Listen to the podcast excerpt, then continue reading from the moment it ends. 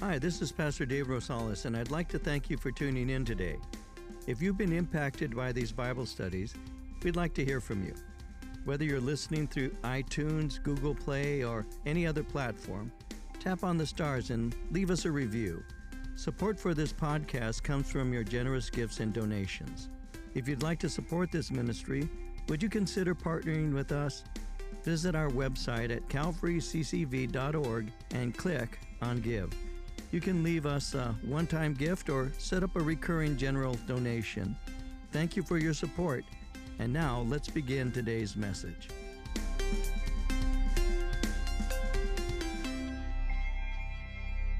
We're going to be looking today in Acts chapter 2. We're going to conclude really what began as a series in the Gospel of Mark. And we're going to conclude with just a few things that that uh, I believe that the Gospel of Mark was leading to. And so we're going to look today at Acts chapter 2, verses 42 through 47. And so let me begin reading here at verse 42. And I'll read to verse 47 and we'll get into our study. Acts chapter 2, beginning at verse 42. Luke writes, They continued steadfastly in the apostles' doctrine and fellowship, in the breaking of bread and in prayers. Then fear came upon every soul, and many wonders and signs were done through the apostles. Now, all who believed were together and had all things in common, and sold their possessions and goods, and divided them among all as anyone had need. So, continuing daily with one accord in the temple, and breaking bread from house to house, they ate their food with gladness and simplicity of heart, praising God and having favor with all the people. And the Lord added to the church daily those who were being saved. And so, as we recently have seen, the early church was born on the day of Pentecost. There were 120 disciples who were awaiting what Jesus referred to as the promise of the Father. On Pentecost, they had been baptized in the Holy Spirit, and that's the day that the church was born. So the result of the baptism was for them to pour out into the streets. Now, pilgrims had come to Jerusalem to celebrate Pentecost, and they were there. Acts chapter 1, verse 5 tells us that they were devout men from every nation under heaven. Now, they either heard the sound of the mighty wind or the disciples speaking. And as they did so, they gathered together and became confused. They were bewildered. They were amazed. They were filled with, with wonder. And they were saying, Well, what's happened here? Now, the Bible tells us that they took note that the disciples were speaking in their own languages. Now, how can this be, seeing that each one of those who is speaking is a Galilean? Now, the Galileans, they're the, the Jews who lived in the northern portion of the nation of Israel. They weren't necessarily regarded by other Jews, they, they weren't necessarily known for intellectual depth. Some thought that they were less civilized, and, and many thought that the Galileans were, were rather ignorant. Well, for these Jewish pilgrims, it was amazing to hear them speak with their own languages. They said in verse 11, We hear them speaking in our own tongues the wonderful works of God. So in verse 12 here in chapter 2, they were completely out of their wits. They were thoroughly troubled. And they said, Whatever could this mean? Now, as can happen, instead of becoming curious, some began to mock. And it was at that point that Peter gave what is called his Pentecost sermon. Now, Jesus had said that, that he would have them as his witnesses, and they would be witnesses to the whole world. In Luke 24 47, Jesus said, Repentance and remission of sins should be preached in his name to all nations, beginning, he said, at Jerusalem. So, this was going to begin first in Jerusalem, and that's exactly what happened. You see, when, when Peter was baptized in the Holy Spirit, he was completely changed. The one who had denied Jesus, the one who had forsaken him, now was preaching boldly. Now, starting in Jerusalem, repentance and remission of sins was being preached. Now, the people had asked, whatever could this mean? And, and Peter began to answer them. He explained that what they were seeing was a fulfillment by the prophet Joel.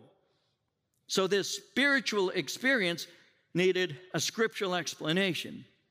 And because of the baptism of the Holy Spirit, he began to boldly present Jesus Christ. He preached a message that was direct, it was uncompromised, and it was biblical. Now, as you look at it, and I'm not going to take you through all the words, but as you look at his message, he clearly said that Jesus was crucified and they had a part in it. In verse 23 of chapter 2, he said, You took Jesus with lawless hands and you crucified and you put him to death. In verse 32, he said, Though he died, God raised him from the dead. And then in verse 36, this Jesus, he said, whom you crucified is both Lord and Christ. And so as he was preaching, he said this, and I'm going to develop this for just a moment with you.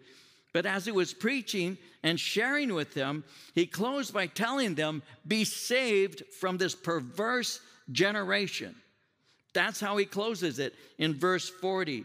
It says, With many other words, he testified and exhorted them, saying, Be saved from this perverse generation. Now, Jeremiah in the Old Testament, one of the prophets, in chapter 51, verse 45 of his book, said this Come out of her, my people. Save your lives, each of you, from the fierce anger of the Lord. And so Peter was calling to them to come out of this perverse generation. Now, obviously, his message wasn't brief, he spoke with many other words. And what he was doing is he was passionately urging them to be delivered from this warped age. The word perverse. The word perverse speaks of that which is corrupt, unfair, crooked, and as mentioned, warped. So I want to talk about that for just a moment here because as I was preparing this, I said, was that a warped age only of that day? Is that what he's referring to? And during that time, Jesus did make it very clear that the people were warped. He, he referred to the nation of Israel as an adulterous generation. So he didn't mince any words either. So, was he only speaking of this warped age 2,000 years ago? And fact is, no, he's not speaking of that at all. He's speaking of a system that they need to be delivered from. Now, opinion polls today reveal that people are concerned with several things. They are, they are concerned with crime without consequences. They're concerned, Americans are concerned with drugs. They're concerned with illegal immigration, with homelessness, with diseases, uh, with government overreach. They're concerned with corruption, with inflation, with gas, food, home prices, with taxes. They're concerned over sexual identity indoctrination. Peter said, Save yourself from this perverse age. And that's something that can be corrupted in our day because we also live in a, a corrupt, unfair, warped, and crooked time. Let me bring this up to our own day. According to the website Statista, the six most popular holidays in the US are Thanksgiving Day, Memorial Day, Veterans Day, Christmas Day, Mother's Day, Father's Day, Easter Sunday, all are celebrated on a single day. We also have months that we celebrate, month long celebrations. Listen to some of the things the United States celebrates for a month. Many of these things you probably aren't aware of. I wasn't until I asked Almighty Google and I got the answer. National Bird Feeding Month, Mustache Month, National Pet Month, National Smile Month, National Ice Cream Month, National Zombie Month. We actually have National Zombie Month. Think about that. But we also have Gay Pride Month. And that's an entire month set apart to celebrate homosexuality. Now, I want to develop something with you. There's a myth about homosexuality and transgenderism. Many believe their numbers are much greater than they are. According to the UCLA School of Law's Williams Institute, in the United States, 3.5% identify as LGB, and 3 tenths of 1% identify as transgender. But in spite of such low numbers, a month is set apart for celebration for a chosen lifestyle, and stores are selling women's bathing suits that are now designed for men. I was sharing with the uh, men at the recent men's conference, and I shared this with them just to develop this a little bit further. I said, government officials have legalized drugs, misspent trillions of dollars, given special favor to people they agree with, passed useless mask mandates to keep people in fear, permitted men entrance to women's bathrooms and locker rooms, mandated shots for COVID, shut down small businesses, closed churches, closed schools, told people not to gather for holidays, and even advised people to stop singing worship songs in church. The damage they did to children emotionally and educationally, as well as people in general, has been incredible. At the same time, bars, strip clubs, and tattoo parlors were allowed to remain open. As ordinary citizens, we were told not to go out for dinner, while they themselves continued doing so because their rules didn't apply to them. Look at what has happened to California, a once beautiful state. We are living in perverse, crooked, warped times. And for some reason, we fail to see it. Even the church fails to see that. One of the other things that I think we ought to concern, be a bit at least concerned about, and I'm going to give you something you might find interesting. One thing we should be concerned about is, is the nation's financial irresponsibility. The U.S. national debt at this time, listen, is over $32 trillion. Okay, that doesn't mean anything, does it? We don't know what that means. That's so large. I have no way to conceive of what that means 32 trillion. So I tried to find a way to figure out how I could apply that so we could say, wow, that's heavy. How much is 32 trillion? Well, if you spent, listen carefully, if you spent $1 million an hour, $1 million an hour, nonstop, 24 hours a day, it would take 13,152 years to pay off our national debt. Think about that.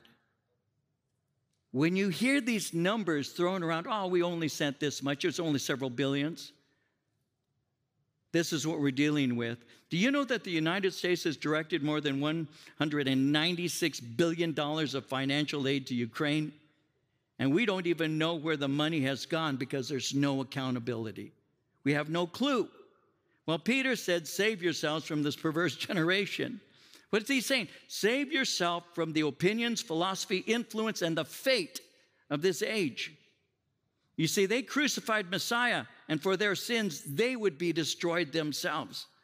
Now, many who were listening were more than likely still mocking him, but in spite of this, the result was powerful. About 3,000 people were saved.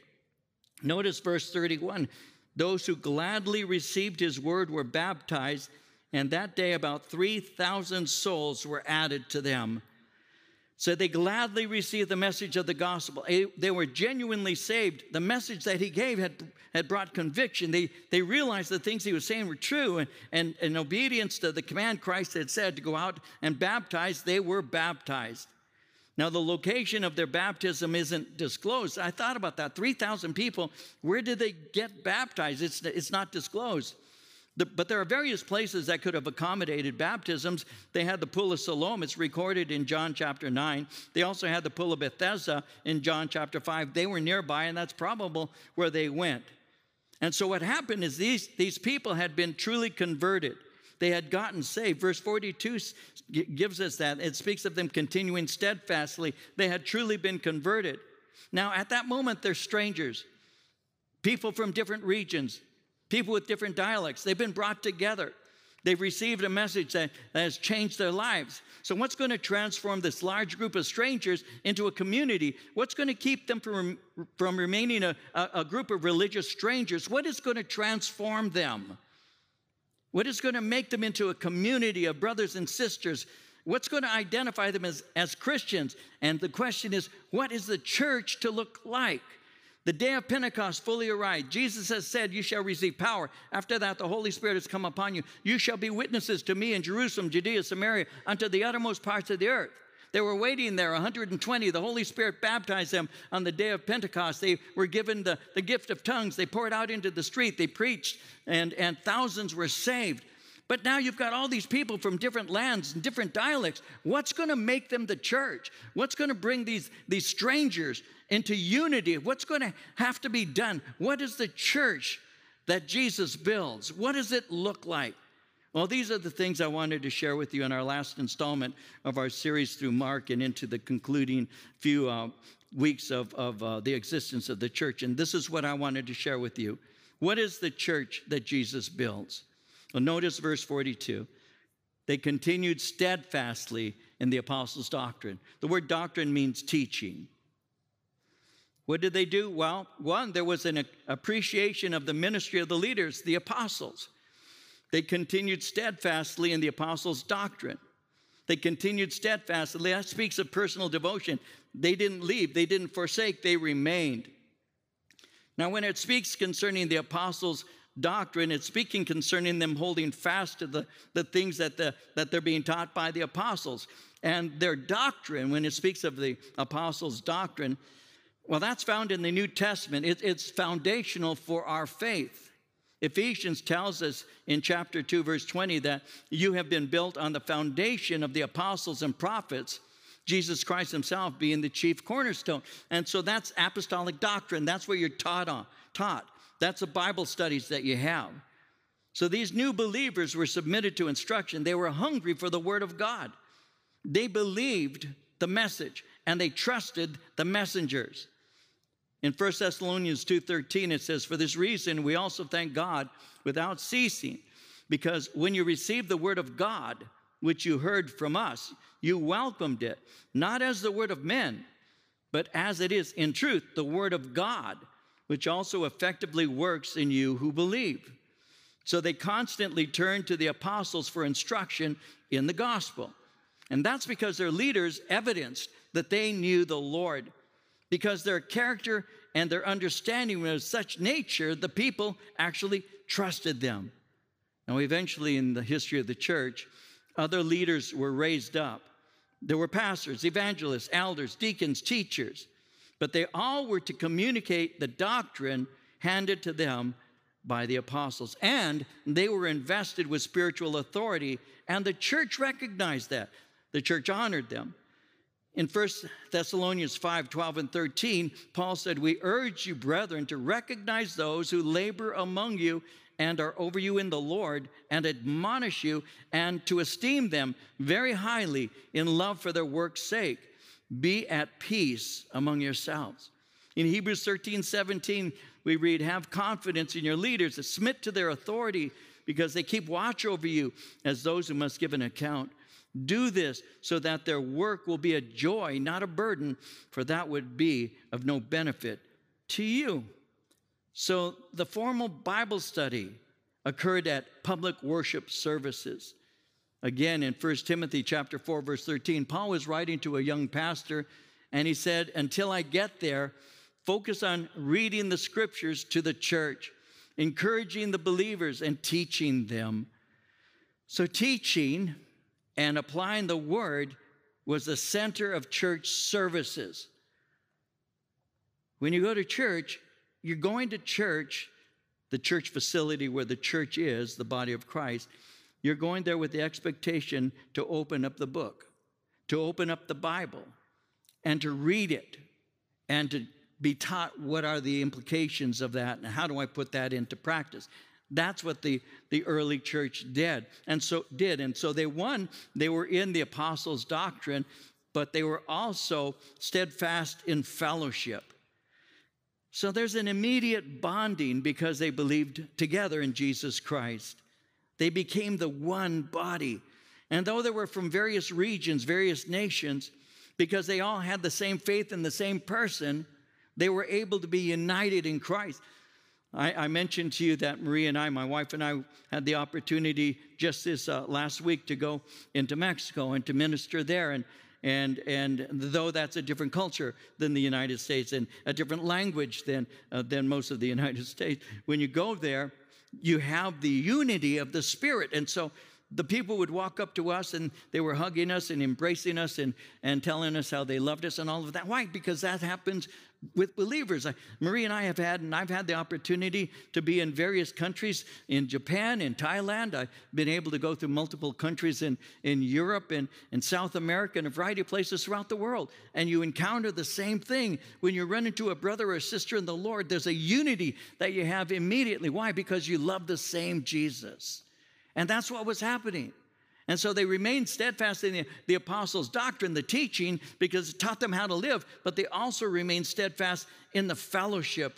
They were all, according to 1 Corinthians 12, 13, and 14, he said, We're all baptized by one spirit into one body, whether Jews or Greeks, slave, slave or free. We were all given the one spirit to drink. Now, the body is not made up of, of one part, but of many. They knew they needed each other. Immediately, as you look around this room here, it's filled with strangers. But that doesn't mean you don't need each other. There are a lot of people that go about right now, they're busy right now as part of this body, doing things that are blessings to others. They're children's ministers. There's a worship team that is made up of all volunteers other than Jared. Jared is a paid staff member. You have ushers, you have people in the parking lot. These are all people working together to make sure that we all can be here in this room at this time receiving from the Lord. That's what the church does. The church loves one another and serves one another. And you may not know that person, you may not know their name. You may be seated right now next to a complete stranger. But if that person is a believer in Christ, that stranger is also your brother or your sister because that's what community is. It's the Holy Spirit who brought us into the one body. And we are made up of many members, but we are the one body. And they had shared experiences. And those shared experiences in Christ and in service bonded them together. So I was looking at uh, how the scriptures will use the terms or the words uh, one another and just collected a few. So, this is what it means to be part of the body of Christ. These people loved one another, were devoted to one another, they honored one another, accepted one another, served one another, bore with one another, forgave one another, encouraged one another to love and good works, were hospitable to one another without grumbling. They prayed for one another and they provided for one another. It's a one another thing. That's why when you leave and you go out those doors off to your side in the center, you'll see that we're a Jesus people community. Why? Because that's what it means to be a Christian. You see, fellowship was deep for them. They valued their time together. They knew they were created for community. In Hebrews 10 24 and 25, let us consider how we may spur one another on towards love and good deeds. Let us not give up meeting together as some are in the habit of doing. Let us encourage one another, and all the more as you see the day approaching. So it's a one another thing. They remain steadfast. Verse 42 tells us they continued steadfast in the breaking of bread. That speaks of celebrating communion. Communion is a service that reminds us of a variety of things, including that we belong together. They remembered who they were, and they also remembered that Jesus was returning. In 1 Corinthians 11 26, Paul said, Whenever you eat this bread and drink this cup, you proclaim the Lord's death until he comes. Jesus had said, Do this in remembrance of me. Every time you take up the communion, and this upcoming Wednesday, if you haven't been, I encourage you to be with us on Wednesday. We're going to have our study in the Word, but we're also celebrating communion, taking of the juice, taking of the bread, symbolizing the one body, the body of Christ, the body that was first the picture of Jesus' sacrifice for us, and remembering what he did and, and blessing him for what he's doing and looking forward to what he will do in the future. And as they gathered together, they were celebrating the reality of who Jesus is. He's the bread of life. And it, and it emphasized the spiritual quality of their gatherings. They weren't just gathering for a meal, they were gathering for fellowship around the one who had made them one. Eventually, you read the Bible, it speaks concerning these love feasts that they had. You see it in the book of Jude in verse 12 as well as 2 Peter chapter 2. But those would take place before the communion service. And so the celebration of communion emphasized the spiritual quality of the gathering. And then in verse 42 again, they were devoted to prayer. When God moves, there's always an evidence of dependence on Him, and, and they were given over to prayer. They together would seek the Lord continually. In 1 Timothy chapter 2, verse 1, Paul said, I urge then, first of all, that requests, prayers, intercession, thanksgiving be made for everyone. They were a prayerful group of people seeking the Lord. And when you go through the book of Acts, Acts reveals that many times that God revealed his power through prayer. Well, what was the result? Well, verse 43, it says, Fear came upon every soul. Many wonders and signs were done through the apostles. Fear came upon every soul. Somebody said the multitude had derided them. But so striking and manifest was the power of God that it silenced them and produced a general veneration and awe. Fear came upon every soul, and many wonders and signs were done through the apostles. God began to work and perform miracles, which created even more awe.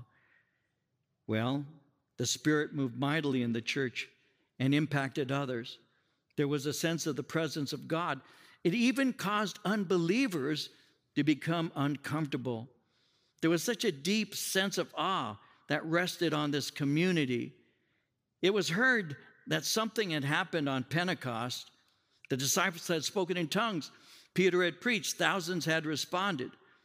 So it, it filled the people with a, a greater awe as the apostles were performing miracles. So it was a spirit filled church even as Jesus had said it would be.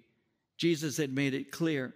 So the church was known for the presence of God and the love of the people, and it was known for the ministry of teaching and preaching. Now, every church has a reputation.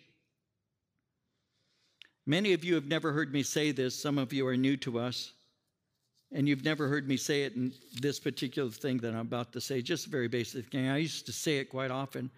I don't say it any longer, but on occasion, as, as on this occasion, I will remind some. Every church in every neighborhood, every community, every city here in the United States, every church has a reputation. Every church does. Every church does. What is that church known for? What are they known for? What does the community know them for? Every church has a reputation. When you read your Bible, you'll see that's true. The church at Rome, the church of Thessalonica, they had a reputation. Their reputation was evangelism, their faith had been heard. But when you look at the Corinthian church, they also had a reputation. The church at Corinth had the reputation for carnality and a variety of other sins. When you read First Corinthians, for example, you'll read the first eight verses in chapter 1.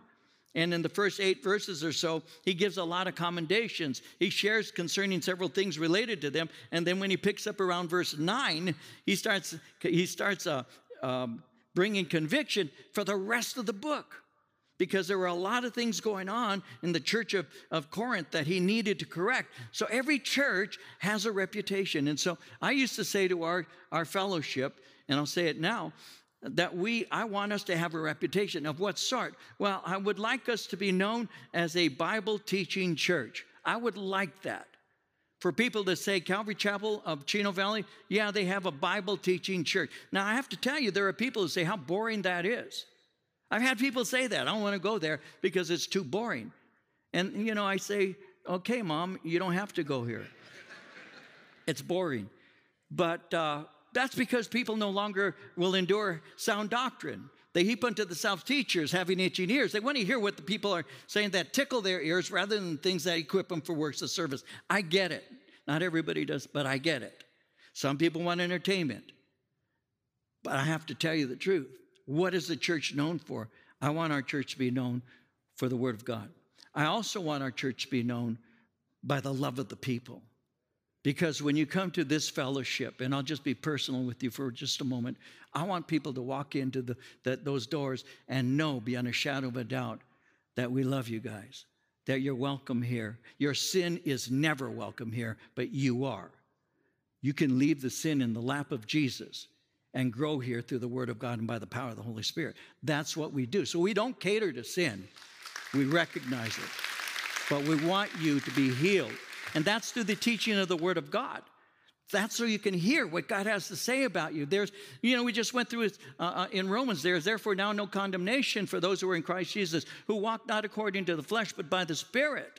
So we want you to know there is no condemnation. If you're saved, Jesus Christ has set you apart. He's going to use you. But the sin is something that keeps you from Him. That has to go. And that has to be given to him. So we want us, we want this church to love the word. We want this church to love one another. We want God's Holy Spirit to work in our lives in a free way. That was the early church, and that's what we want now. It was known for the ministry of teaching and preaching, it was known through the movement of the Spirit.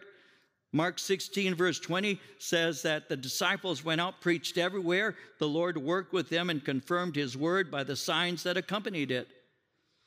And then in verse 44 and 45, all who believed were together, had all things in common, sold their possessions and goods, divided them among all as anyone had need. They had become an ideal society. They were caring for fellow believers who had need. They were centered on the needs of others and they cared for them. Interestingly, this is the first time that Luke refers to members of the church as believers. The point he's making is the church is made up of those who believe in Christ. You see, within the group, within any group that gathers in a church service, there, there will be what you call the sheep and there will be the goats. There will be people who are genuine believers and there'll be others who aren't. And what happened is many of these new believers had come from other parts of the world. There, as I mentioned, there were around 16 regions and countries mentioned in Acts 2, verses 9 through 11. Some had remained in Jerusalem, and that necessitated a, a place for them to live and, and for food to eat. So they saw these believers in need, and they did what they could to meet the need. They put their goods and, and, and all at the disposal of others who were in need. And the money collected was put into what would be called today a general fund. You see that in chapter 6 of the book of Acts. Now, some have said, well, this was a form of communism. No, this was done on a voluntary basis out of concern for those who had need. There was no rule and there was no compulsion that forced them to give.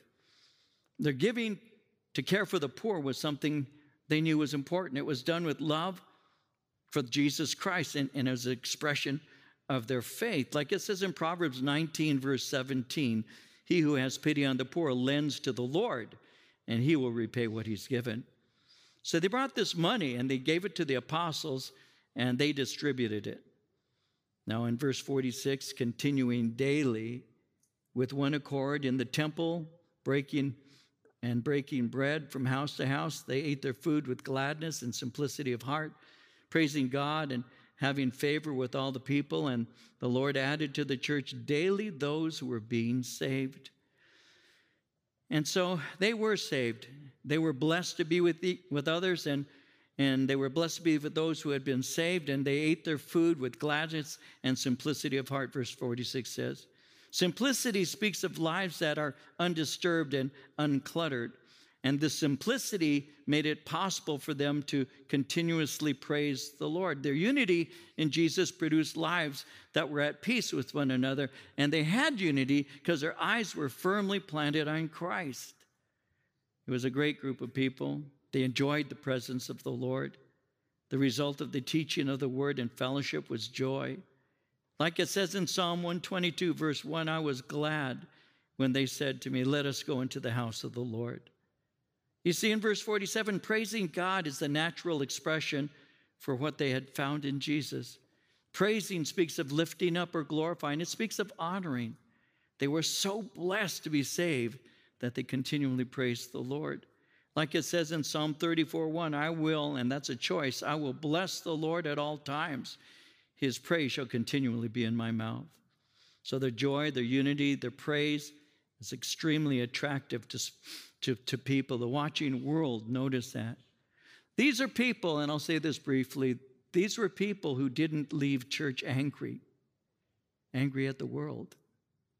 Sometimes you can go to church and you hear so many things that are negative, you walk out hating everybody and everything. You can do that. It's easy. If you're fed anger, you're gonna you're gonna live in it. You know, I, I, I gave you a list of things that we should be aware of, but I certainly don't want to encourage you to be angry at your neighbor. I don't, I don't want you to be going home yelling at cars next to you because they cut you off. I want you to, I want you to see them as people who are lost in need of love, in need of the Lord Jesus Christ. That's what they need. And, and that's what the church needs to remember. Listen, if you leave this church angry, I'm not doing the job right. I want you to walk out this church with this body, this, this building. I want you to walk out with hope, with faith, with joy, with an awareness that God is in control, that God is with you. He doesn't leave you. He's not going to forsake you. He's going to work with you. He's going to bring you to, to that end that you desire in Him. He's going to do that. And there's going to be tough times, there's no doubt about it. And you're going to have tough people that you have to deal with because that's just life, isn't it? There's a lot of people out there that are difficult to be with. There are a lot of people. Sometimes you raise them, sometimes you're married to them.